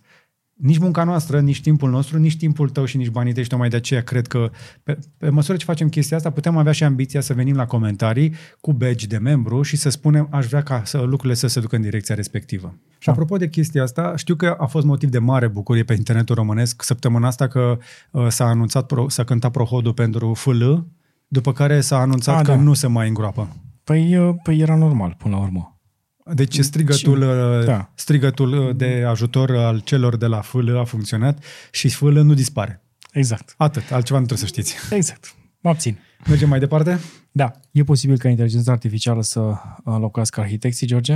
Uh, nu imediat. Nu imediat. Dar deja eu am stat de vorbă cu arhitecți de la noi, uh, cu cei de la fabrica de arhitectură, cu care am, colaborăm cu Daniel. Salut Daniel, că știu că ne urmărește și el. Uh, Daniel, încercând să țină pasul ca arhitect, Uh-huh. este rentabil, este sustenabil și folosește inteligența artificială și are software care îl ajută să facă o bună parte din modelare și din calcule automat. Dar Dar. partea de creație și de potrivire arhitecturală în mediu, în societate, pentru clientul ăsta, nu poți să o faci decât cu un pic de empatie. Trebuie să ai de vorbă cu omul ăla exact. să-l înțelegi. Exact, asta e legătura respectivă. Trebuie să iar, îi- vii cu idei din uh, inteligența artificială, dar ca să le aplici și să le faci pentru cineva, pentru, ca să fie un spațiu de locuit, Da. o, o casă, un cămin, ai nevoie de mai mult, ai nevoie de legătura aia umană. Deci dacă uh, o să faci, uh, uite, spre exemplu, cum avem aici niște imagini, niște randări făcute de uh, Mid Journey, spre exemplu, care îți poate, uh, îți poate genera câte idei de genul ăsta vrei tu, ok, poți să arăți clientului, uite, îți trimit 200 de poze cu case contemporane din regiunea ta și zim care din ele îți plac. Și o să desenezi ceva pe baza lor. Poate fi și asta o variantă, deși nu cred că îți permiți scara asta. Dar uh, acele fotografii le poți introduce într-un AI și să spună să genereze ceva uh, mai contemporan, mai modern, în, în funcție Da. de inspirația respectivă. Cu toate astea, eu uh, vă mai spun o chestie. Se întâmplă un lucru atunci când lucrăm cu arhitecți. De cele mai multe ori oamenii când văd primele randări trimise de arhitecți, se îndrăgostesc de ele. și uh, fac, o, fac tunnel vision. Da.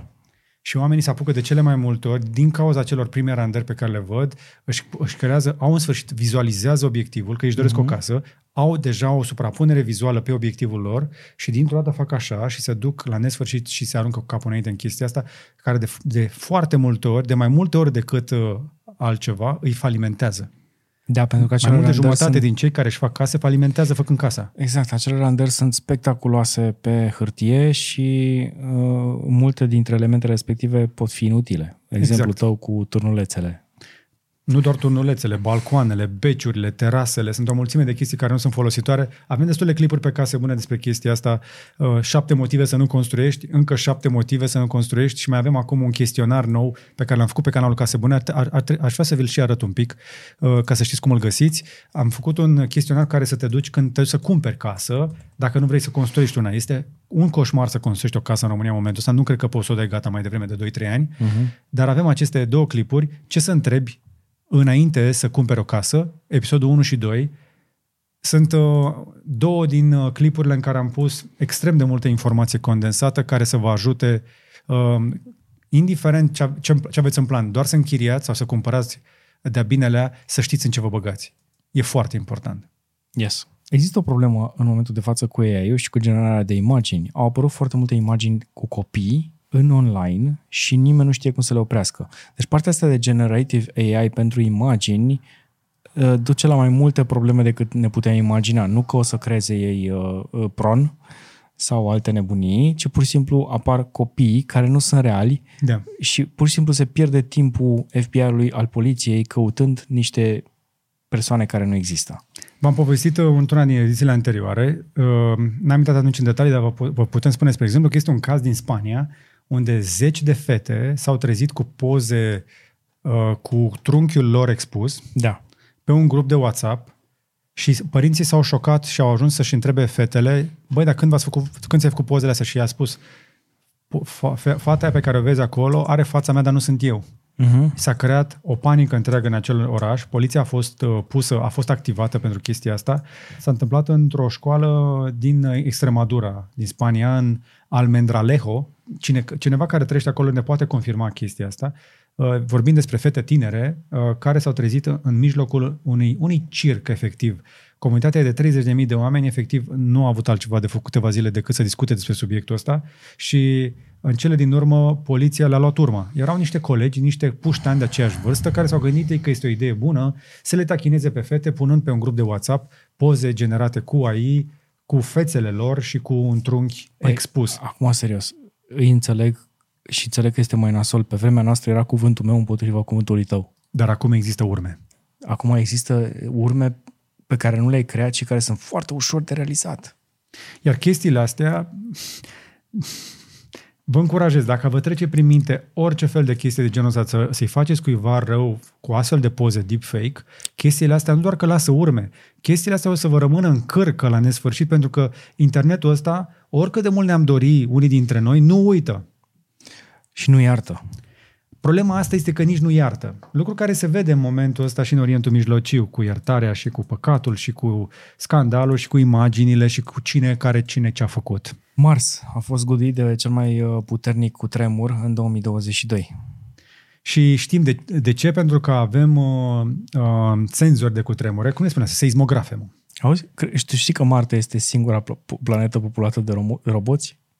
Da, Pop, uh, De- de, în Mars ecosistemul Population nostru. Free. Exact. Este singura planetă populată de roboți. De fapt, sunt mai mult de trei în momentul ăsta. Ce? Uh, trei, se- trei senzori de uh, seismici? Nu, nu, uh, îl avem pe, pe, uh, pe Curiosity, pe Da, Perseverance, este pe Perseverance. îl avem pe Insight. Și mai sunt... Uh, uh, uh, Cred că există un inventar undeva. da, e, e, Anyway, av- hai să vorbim despre cutremure mai degrabă. Avem în momentul acesta cel mai puternic cutremur înregistrat, măsurat de seismografe, este la 4,7 și a fost cauzat de forțele tectonice ale planetei, nu de un asteroid, deci nu a fost lovit de un obiect uh, uh, care a venit din spațiu, ci de propriile plăci tectonice, ceea ce demonstrează că are totuși suficientă masă pentru a avea uh, și uh, uh, mișcări de plăci tectonice. Avem chestii în comun cu planeta Marte. M-ai făcut curios câți roboți sunt pe Marte. Sunt șase. Ți-am zis că sunt mai mulți? Din mai 2021. Sunt șase. Avem și Opportunity, Sojourner. Sojourner, no, dar nu cred că mai merge. Nu. Mai a fost Spirit? Nu contează dacă merge sau nu. Ideea e că e acolo. Da, corect. Așa și este. mort este până la proba contrarie, știi? Da. Cred că ar fi o variantă să mai scăpăm un pic de încălzirea globală și să mai pună luna între noi și soare o perioadă. Cum, o- cum o convingem? Păi nu știu, ne, ne uităm peste cât? 150 de ani, mi se pare, când o să fie următoarea eclipsă care o să facă chestia asta. Probabil. Deci pe 14 octombrie 2023, luna s-a aliniat cu soarele și pământul și-a produs o eclipsă solară inelară care a acoperit parțial Statele Unite. Arată spectaculos fotografia din spațiu. Mhm. De fapt, e, cred că e o randare asta. Nu? Um, Ah, nu. Nu, nu, nu. Imaginea E a fost făcută de capturată NASA de, um, un, o chestie care se numește Epic Imager E o cameră video în spațiu. Uh, la da, NASA. de, de la un satelit. Uh-huh. Dar mare atenție că este un Deep Space Climate Observatory o, o, o, care se află în punctul Lagrange 1. Adică e departe rău. E, e suficient de departe, da? Mamă, ce zoom are. Are, are. Apropo, stăteam și mă gândeam zilele astea, cum ar fi uh, să hăc- hăcuiești James Webb și să spionezi prietenii cu el? Prietenii, că poți să le vezi când îți, bă- își bagă parolele pe prietenii telefon. din trecut? pe aia din trecut așa se spionez. Ok. Uh, deci, luna a trecut practic și a creat această umbră uh, și a avut un traseu așa pe deasupra Statelor Unite unde a fost aproape eclipsă totală. Nice. Da, un ring of fire a fost. Deci, pe, uh, cred că a fost o... Auzi, sunt tare curios uh, dacă s-au înregistrat uh, vizionări suplimentare la frăția inelelor. Cum spune? Nu știu dacă știi de știrea asta, dar băiatul ăsta uh, l-am citit mai de mult, dar mi-am, mi-am să aminte din nou de chestia asta și n-am băgat-o în Curiosity. Mm. Cu cercetătorul la care și-a- s-a injectat cu bacteria, Așa. ai auzit de ea? Uh, Știi că nu. ziceam, a, a, am eu piticie ai mei, că eu știu că bacteriile alea sunt uh, nemuritoare din Arctic Așa. și mai știu și alții de chestia asta. Și? Și că există un grup de cercetători uh, care s- își injectează bacteriile astea nemuritoare Așa. pe care le-au extras din ghețari Așa. ca să-și prelungească viața și să găsească un... Mamuții, știi faza cu mamuții ăia care vor să ne vie mamuții? Ok. Uh, cu toate acestea, omul de știință, Anatolii Bruchkov, Bruchkov, uh, recunoaște că acțiunea sa nu este o chestie științifică. Normal, că sunt Nu. niște bacterii pe care le-a băgat în tine. Nu, dar sunt alții care uh, vor să o introducă ca...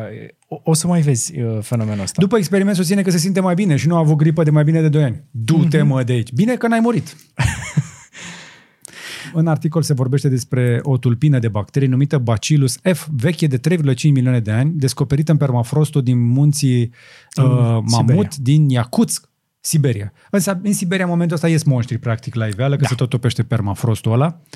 Și uh, cercetarea lui Bruchkov sugerează că mecanismul acestei bacterii ar putea prelungi viața umană, zice el, dar funcționarea exactă a acestui mecanism rămâne necunoscută. Pentru că bacteria aia a fost inertă timp de 3,5 milioane de ani, adică s-a prezervat singură. Acum, dacă s-a prezervat singură, chestia asta spre imortalitate nu știu dacă o să fie. Cu toate acestea însă... Cu toate acestea Imortalitatea însă, poate să însemne și să-ți uh, scazi uh, foarte mult uh, um, respirația până la nivelul la care să fii cumva inert și să te trezești peste 500 de ani sau 1000 de ani. Și aia poate să fie imortalitate. Captain America Match? Da, exact. Ah, ok. Uh, dar uh, nu, n-aș lua în râs însă cercetătorii ruși pentru că unii dintre ei au reușit să îmblânzească vulpile și să le facă albe prin Hai de îmblânzire. capul meu. Da, există chestia asta. Mergem mai departe pentru că mai avem o știre importantă. Dacă aveți de gând să mergeți în Dubai, s-ar putea să vă întâlniți cu mașinile de poliție Automate, fără șofer. fără șofer, cu inteligență artificială. Sunt de fapt niște mici mini-rovere de dimensiuni uh, sensibil de mari, adică pot ajunge pe stradă chestiile astea, sunt un pic mai înguste decât o mașină normală și mai mici, au camere la 360 de grade și pot patrula 15 ore non-stop și înregistra și lidare 15 ore. E polițistul ideal. Mm-hmm. E pe teren 15 ore. Wow. Plus că stă cu ochii în patru tot timpul, adică la 360 de grade, are recunoaștere facială. Auci. Mhm. Asta e nasolă. Deci îți face și poză, o trimite și la sediu și îți dă și amendă. S-ar putea să-ți tragă banii din cont automat. Fiecare pas pe care îl faci pe trecerea de pietoni pe roșu, să-ți mai, mai tai încă 100 Da. de dirham din, La, din la ei buzunar. se poate. Sunt convins. Dar deocamdată nu, nu, nu poate să meargă mai repede decât un om. Cred că s-au gândit și ei la chestia pe care a zis-o Elon Musk. Trebuie să, trebuie să faci chestia asta, să poți să fugi de ea în caz de ceva. Exact, exact. Deși dacă este electrică, cu un mic hack ar putea să meargă mai repede de 7 km la oră, cât este viteza anunțată oficial. N-au vrut să sperie populația din prima, Dar la ce suspensii văd eu aici, cred că chestia asta poate să facă și drifturi. O să meargă mai mult în zonele rezidențiale ca să se simtă localnicii mai bine. Adevărul e că criminalitatea din Dubai chiar avea nevoie de o armă. Nu prea există criminalitate acolo. Acolo dacă, o fa- dacă faci ceva, plătești foarte repede. Apropo de chestia asta, în articol se mai vorbește despre primul autovehicul autonom care a mers pe străzile din Pittsburgh în 1986. Vezi de chestia asta? Ce tare mi se pare. Netflix uh, vrea să fie concurentul lui PlayStation. Netflix Am mai prom- zis chestia asta. Da, promite de multă vreme că introduce jocuri pe televizor, nu le-am văzut până acum, le-am văzut pe mobil, sunt penibile, dar acum ci care ceva uh, tentații către uh, GTA 6. Mhm. Și nu cred. Dar cum ar fi să, re- să bată palma pentru GTA? Eu nu cred.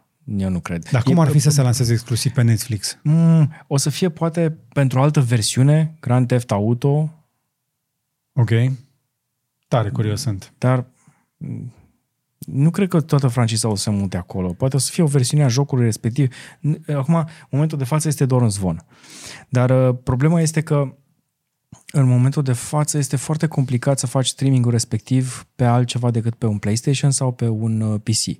Poți să o faci online într-adevăr, dar și serviciile respective sunt dependente de o consolă sau de un PC. Ok? Și Netflix ar trebui să aibă ceva uh, foarte bine gândit acolo, pentru că altfel, altfel nu văd funcționând. Mhm. GTA-ul are nevoie de performanțe, are nevoie de multe chestii ca să uh, funcționeze corect. Dar, dacă reușesc treaba asta, o să fie un concurent serios, pentru că GTA 6 este așteptat de 11 ani, parcă. Vom vedea. Vom vedea. Nu cred, dar vom vedea. Mai încerc să îți arăt ceva. Uh, Săptămâna aceasta aș vrea să vă arăt uh, un tool la ponturi utile, uh, foarte bun și foarte simplu. Ia zi. Uh, pi.ai. Ah, da, îl știu. Îl știți pe pi.ai? Dacă nu aveți încă, nu v-ați jucat încă cu niciun fel de chatbot din ăsta, cu niciun fel de AI, că vi se pare că e prea complicat, intrați pe pi.ai și spuneți să vă răspundă în limba română. Și o să vezi că poți să vorbești cu el pe chat. Poți să-l întrebi orice și este inclusiv chichi, face și glume. Și are inclusiv voce. Nu știu dacă o face uh, în română. Ia să trec. Um, tell me in English. Ba, Yes. da, merge. Da, Un pui s-a dus, la, s-a dus la coafor să-și taie penele. A zis, puțin te rog. N-am înțeles-o. Are E- inclusiv uh, parte de introducere vocală. Este o versiune cât se poate de simplă. L-am folosit pentru un pic de research uh, zilele acestea și mi-a plăcut. Spre exemplu, am făcut uh, research-ul despre contuzii în, în rugby. În Mm. rugby. Ia. Ce zice ouăle când se desculcă? Sânge ouă nu rămânem. Uh, le-a a tradus din engleză. Uh, ouăle nu se fac, uh, nu știu. A înțeles? A înțeles. Mi-a dat o, o glumă mai umană. Ok. Uh, Pi.ai, jucați-vă un pic cu el, la un moment dat o să vă ceară să vă și logați cu ceva, dar nu o să vă ceară nimic la schimb, este în fază de beta testare și este efectiv încă un chatbot cu care poți să porți conversații. Uh, și vă mai recomandăm o carte. Uh, eu mi-am descărcat-o, încă n-am apucat să o ascult, dar am auzit de bine despre ea, uh-huh. pentru că există un om care a descoperit o metodă de a-și prelungi viața fără să-și bage b- bacterii din permafrost, se bagă el în permafrost.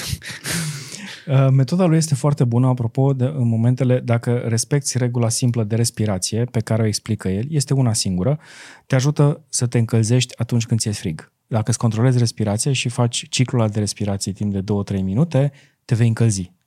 ok, Funcționează și dacă bate vântul peste tine și ești pe vârf de munte. ok. Faci uh, exercițiul ăla de 5 minute și ajungi să te încălzești. Tocmai de aia trebuie să îți recomand să, să încerci cartea asta. Uh, în limba română, o să vezi că e o carte un pic controversată pentru că e destul de dură. El a avut o viață destul de dură Uh-huh. și tocmai de aceea metodele lui sunt puțin mai neortodoxe. Uh-huh. Dar ei spun că oamenii cei care, cei care au încercat uh, sfaturile lui spun că au scăpat de multe probleme de oase, de mușchi, de ligamente, de... Ok. E practic terapie cu apă uh, Rece. Cu apă rece. Apropo de chestia asta, săptămâna aceasta s-a lansat un produs pe care mi-l doresc. Ia spune. Nu se vinde în Europa. Ia spune. Plunge.com au lansat noua generație de cădițe de cold plunge. Ah, plangi. Plunge, plunge. Dar știi că poți să-ți faci tu cădița. Da, dar uite cum arată asta. Da, da. Uite-o pe asta. Zici că stai într-un frigider. Nu. uite-te la ea cât de Poți să mișto faci e. și dintr-un frigider vechi o cădiță, știi? Sunt- Total, cei mai mulți oameni au ajuns să-și facă din chestia asta, dar uite cum arată asta, dar asta e cea dinainte. E mai frumoasă asta dinainte. Da, dar asta nu, ara, asta are integrată grupul de răcire acolo în marginea cădiței, pentru că nu ai nevoie de capătul ăla. Este Eu drept. vreau sauna. Au și sauna. Însă, uh, terapia asta cu rece, eu fac dușuri rece în fiecare zi, nu mă laud neapărat cu chestia asta. Uh, M-am bucurat, spre exemplu, că la Brașov în weekend am avut, uh, o- am avut ocazia să fac cu apă la puține grade, Mhm. la, la nivelul la care am făcut duș cu apă rece pe piele și când am ieșit din duș, era deja pielea roșie. Da. Da. Asta mi se pare foarte tare. M-am activat, m-am trezit și mi-a schimbat starea. Îți schimbă starea în bine, surprinzător, pentru că spune corpul să muncească. Exact. Îl, îl pune într-o, într-o situație, opa, stai un pic, că ceva e în regulă, trebuie să, trebuie să fiu activ. Altfel ești așa un pic cam... Și cel mai, important, uh, cel mai important consumator de energie al corpului nostru este generarea de căldură care se face cu musculatura. Musculatura noastră creează căldură. Yes. Uh, repede, două ponturi uh, de vizionat în acest weekend. Dacă v-am dat ceva de citit și de studiat, cum este metoda Wim Hof și băile reci, de care probabil ați mai auzit, și dușurile reci, poate o să vreți să vă uitați la serialul Foundation dacă nu vreți să citiți carte, care e mult mai bună. Da, nu știu cum îl găsiți pentru că e disponibil pe Disney Plus în momentul de față. Aveți voi pe soluții. Apple TV Plus. Apple, pa, da, nu știu cum îl găsiți pentru că e disponibil pe Apple TV Plus doar, dar uh, găsiți Pentru că voi Apple TV soluții. Plus nu este disponibil la noi. Uh, Deși, Așa că dacă deși nu e disponibil momentan la noi? Te poți loga cu Apple, te poți să încerci să te loghezi. Îți apare pagina de login, îți bagi contul, îți faci autentificarea cu iPhone-ul, dar spune că nu e încă disponibil. Poate că merge cu Surfshark uh, VPN? Exact. Uh, nu avem promovare astăzi pentru Surfshark VPN, dar funcționează pentru așa ceva, pentru că, spre exemplu, mai era un film care nu era disponibil decât pe Netflix Canada, Ai pentru toată- cineva din familie. Ai toată librăria. La, la vedere, Mhm. practic.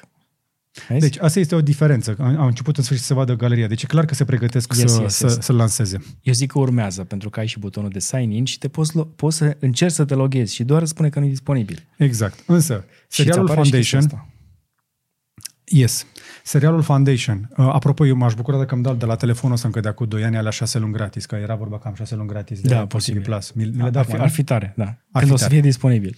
Uh, în, așa, deci, serialul Foundation, încă o dată, că acolo vreau să ajungem, este adaptarea uh, uh, seriei Foundation scrisă de Isaac Asimov, acest geniu al SF-ului, care a văzut multe chestii înainte, înaintea noastră.